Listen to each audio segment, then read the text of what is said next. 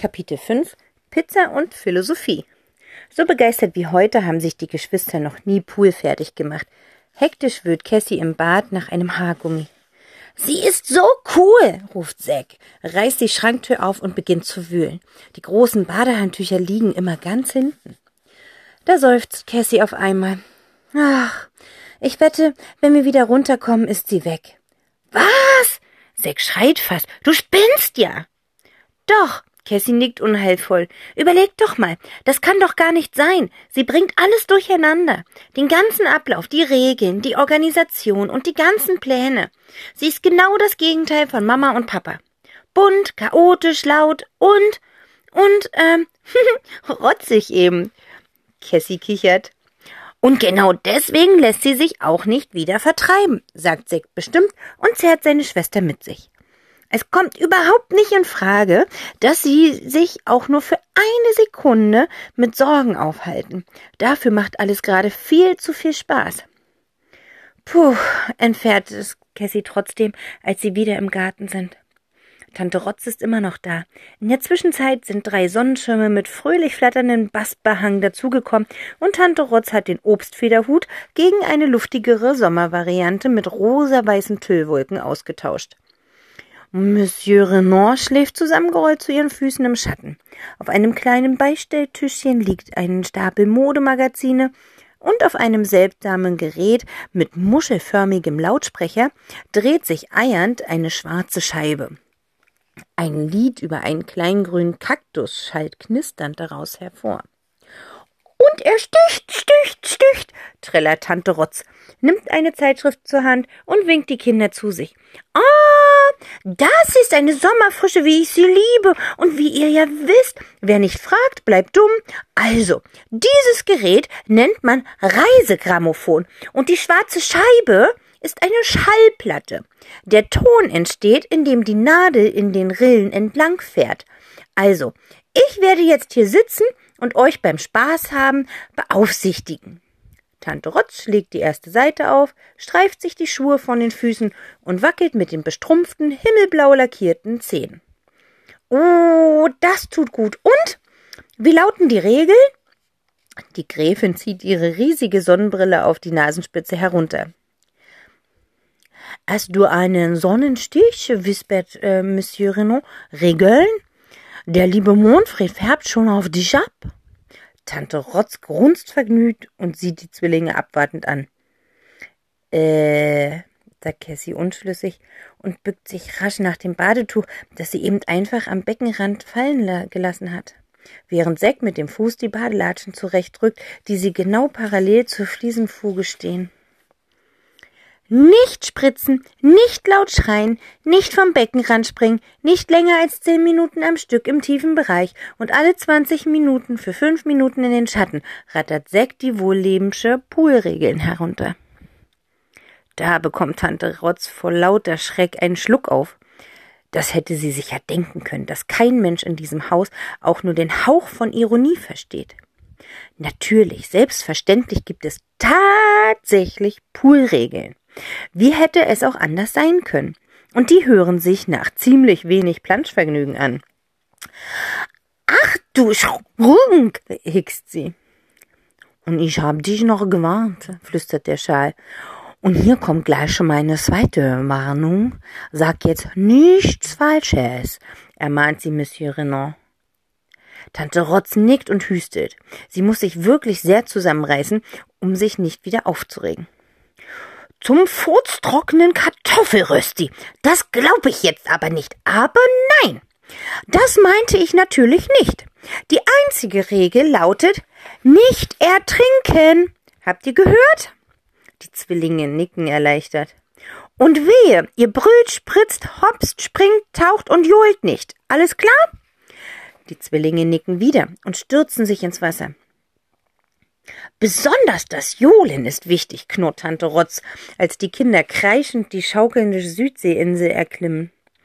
»Und übrigens«, ruft sie ins Getöse, »eure Eltern interessiert es bestimmt nicht im Detail, wie genau dieses intensive Intensivseminar aussieht, nicht wahr?« »Nö«, ruft Cassie und schubst ihren Bruder lachend vom Krokodil. »Nö, ganz sicher nicht.« »Hervorragend«, sagt Tante Rotz und meint sowohl Cassis Antwort als auch den Ananas-Cocktail mit Schirmchen und klackernden Eiswürfeln, den der wie von Geisterhand erschienene stille Chauffeur ihr jetzt auf einem kleinen Tablett serviert.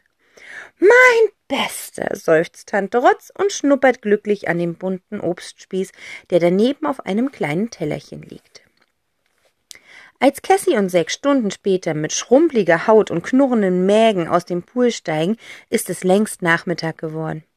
»Hunger?« will Tante Rotz wissen. »Und wie?« Cassie wickelt sich bibbernd in ein großes Frotteetuch. »Ha, du hast ja blaue Lippen«, bemerkt Tante Rotz, und Cassie bekommt für einen kurzen Augenblick ein schlechtes Gewissen. Doch Tante Rotz wiegt nur anerkennend den Kopf. »Gut«, sagt sie, »du warst lange genug im Wasser. Sehr prima.« Dann reicht sie Cassie einen Geldschein. »Gleich kommt übrigens der Pizzabote ans Tor. Ich dachte, wir machen ein Picknick«, sagt sie und zeigt auf eine große karierte Decke im Schatten der Bäume. Jubelnd rennen die Zwillinge nach vorne. Noch niemals zuvor hat eine Pizzaschachtel vom Lieferservice das Innere der Villa Wohlleben gesehen. »Warum eigentlich nicht?«, fragte Tante Rotz später, gießt Orangenlimo ein und zieht ein dampfendes Stück Pizza mit langen Käsefaden aus dem Karton. Cassie will gerade antworten, aber da winkt Tante Rotz auch schon ab. »Ach!« Sie klaut Zack eine Olive von der Pizza und legt sie auf ihr eigenes Stück. »Ich kann es mir schon denken. Wisst ihr, was meine Meinung dazu ist?« Die Zwillinge schütteln kauend den Kopf. »Zu viel Disziplin macht mutlos. Ehrlich«, Tante Rotz klaut Zack noch eine Olive. »Hey Zack, verrate mir mal deine Sportnote.« Zack lässt die Pizza sinken, zieht die schmalen Schultern hoch und schüttelt den Kopf. Er ist der Kleinste in der Klasse und, um ehrlich zu sein, auch der Langsamste und Ungeschickteste. Zack hasst Sport. Wenn immer bei Mannschaftsbilden er als Letzter übrig bleibt, würde er am allerliebsten davonlaufen. Beschützend legt Cassie einen Arm um ihren Bruder. Die Sportlehrerin ist ihr gemeinsamer Feind. »Er hat sich voll verbessert«, verteidigt sie ihn. Tante Rotz nickt. »Du schwimmst wie ein Fisch und bist flink wie ein Wiesel«, sagt sie mit Blick auf den Pool. »Warum in der Schule nicht?« Zack zögert. »Weil alle zugucken«, murmelt er. »Und stärker sind. Und schneller. Und dann kann ich nicht der Beste sein. Ach, keine Ahnung.« Zack zuckt mit den Schultern. »Der Beste sein?« Tante Rotz runzelt die Stirn. »Aha, verstehe. Und weil du nicht der Beste sein kannst, willst du lieber unsichtbar sein?« »Weiß nicht«, murmelt Zack. »Siehst du, zu viel Disziplin macht mutlos«, sagt Tante Rotz. »Du kannst gar nicht überall der Beste sein. Denk mal darüber nach. Ach, und wo wir gerade über Sportnoten reden. Euer Vater, also der liebe Manfred.« Cassie reicht ihrem Bruder rasch eine Serviette, mit der er sich verstohlen über die Augen reibt. »Wasser«, murmelt er, »aus den Haaren.« »Ja«, sagt Tante Rotz. »Euer Vater jedenfalls«, fährt sie fort, »der war früher ja eine echte, wahnsinnige, extrem gute, super Sportskanone. Aber das wisst ihr natürlich.« »Klar«, sagt Cassie, und ihr Bruder seufzt. »Weil er euch das erzählt hat, nicht wahr?«, fragt Tante Rotz schmunzelnd. »Oft und immer wieder, richtig?« Zack zwinkert ungläubig. »Etwa nicht?« »Ha!« Tante Rotz schüttelt den Kopf, so dass die rote Watteschleife wippt. »Ihr wollt die Wahrheit wissen? Also, der Sportlehrer hat euren Vater irgendwann vom Unterricht ausgeschlossen und ihn stattdessen einfach seine geliebten Listen schreiben lassen. Wie viele Bälle, aus welchem Jahr, in welchem Zustand, in welchem Regal, aus welchem Material, für welchen Zweck und so weiter, etc.« »Pipi«, rufen die Geschwister lachend, während Tante Rotz an der Limo nippt. Was für ein Geheimnis, was für ein Tag. Cassie lässt sich auf die Picknickdecke sinken und starrt zwischen den Blättern der großen Plantane in den Himmel. »Leicht«, murmelt sie, »heute ist alles so leicht.« »Genau so soll es sein«, erwidert Tante Rotz und rülpst leise. »Oh, Verzeihung«, sagt sie, in das Gekicher der Zwillinge hinein. »Das gehört jetzt nicht dazu. Und übrigens...« Tante Rotz legt einen Arm um Zack und zieht ihn zu sich heran. »Dass dir niemals wieder Oliven von der Pizza geklaut wird. Lass das niemals wieder zu. Abgemacht?« Sie hält Zack ihr Pizzastück hin, damit er sie sich wieder nehmen kann. Zack nickt und schüttelt den Kopf. »Schon okay«, sagt er, »ich bin satt.« »Gut.« Tante Rotz sammelt die Pizzareste in den Karton, klappt ihn zu, klatscht in die Hände und ruft fröhlich, »und gleich ziehen wir ins Gartenhaus.« »Wir auch?« fragt Cassie erstaunt. »Aber natürlich! Intensivseminar! Schon vergessen?« Tante Rotz tastet nach ihrer Klacktasche und sucht darin herum. »Tatarata! Kaugummi-Zigaretten«, ruft sie. »Wer es am längsten aushält, daran zu nuckeln und sie nicht zu essen«, sagt Tante Rotz und verteilt die süßen Stängelchen.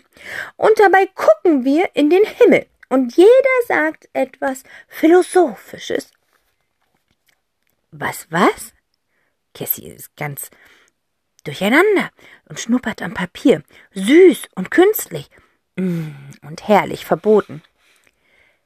»Philosophie«, erklärt Zack. »Lateinisch Philosophia, Liebe zur Dinge, Welt, Weisheit.« »Wow«, lobt Tante Rotz, »Herr Professor!« »Ja, er hat den kleinen Lateinmeister gemacht, letzten Sommerferien«, erklärte Cassie stolz, während Zack rot anläuft.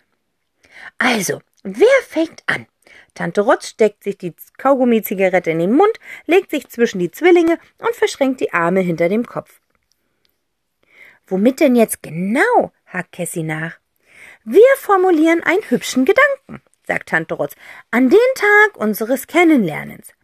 Ganz spontan und ohne lange zu überlegen. Lasst das Gefühl in euren Bauch sprechen«, sagt sie und legt ihre Hände auf die Kinderbäuche neben sich. »Glucker«, macht Zacks Bauch in diesem Moment zufrieden. »Gut, danke für den Kommentar, Bauch von Zack«, sagt Tante Rotz. »Glucker ist perfekt. Und du, Cassie?« Und als das wunderbar wohlig warme Gefühl von Tante Rotz schwerer Hand immer höher und höher steigt und wie eine Welle Cassies Herz überspült, weiß sie plötzlich, was sie sagen könnte. »Glückstag«, platzt es aus ihr heraus. Es scheint, als ob das Wort nur darauf gewartet hätte, endlich freigelassen zu werden. Denn Cassie hat den Eindruck, Glückstag flöge wie an einem Luftballon geknotet direkt in den strahlenden Sommerhimmel hinauf.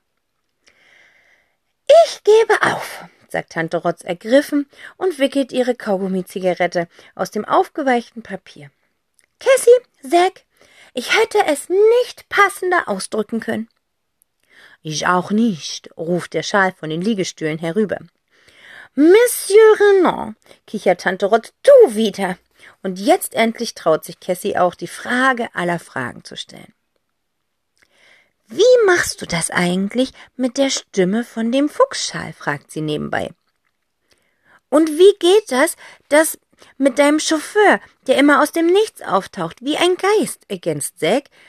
»Zieht ihr eigentlich auch ins Gartenhaus?« Tante Rotz richtet sich auf, kaut schmatzend und pustet sorgfältig eine so riesige Kaugummiblase, wie sie die Zwillinge noch nie bei einem Erwachsenen gesehen haben. Blub macht es, als sie platzt. Die Kinder klatschen. »Reine Übungssache«, sagt Tante Rotz bescheiden und rubbelt sich die Fetzen vom Mund.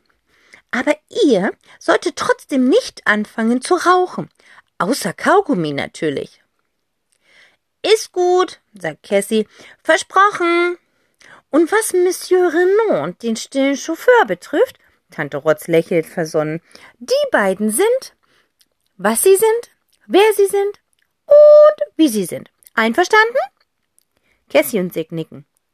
»Darf ich ihn streicheln?«, fragt Cassie. »Den stillen Chauffeur?« Tante Rotz lacht wie ein alter Rasenmäher. Keuchend kommt sie langsam wieder auf die Füße. Dann stapft sie zum Liegestuhl hinüber, nimmt den Schal hoch und legt ihn Cassie vorsichtig in den Schoß. Und immer in Fellrichtung, sonst fängt er an zu knistern. Und während Cassie das sonnenwarme Fuchsfell streichelt, meint sie tatsächlich für einen kurzen Moment einen Herzschlag zu spüren.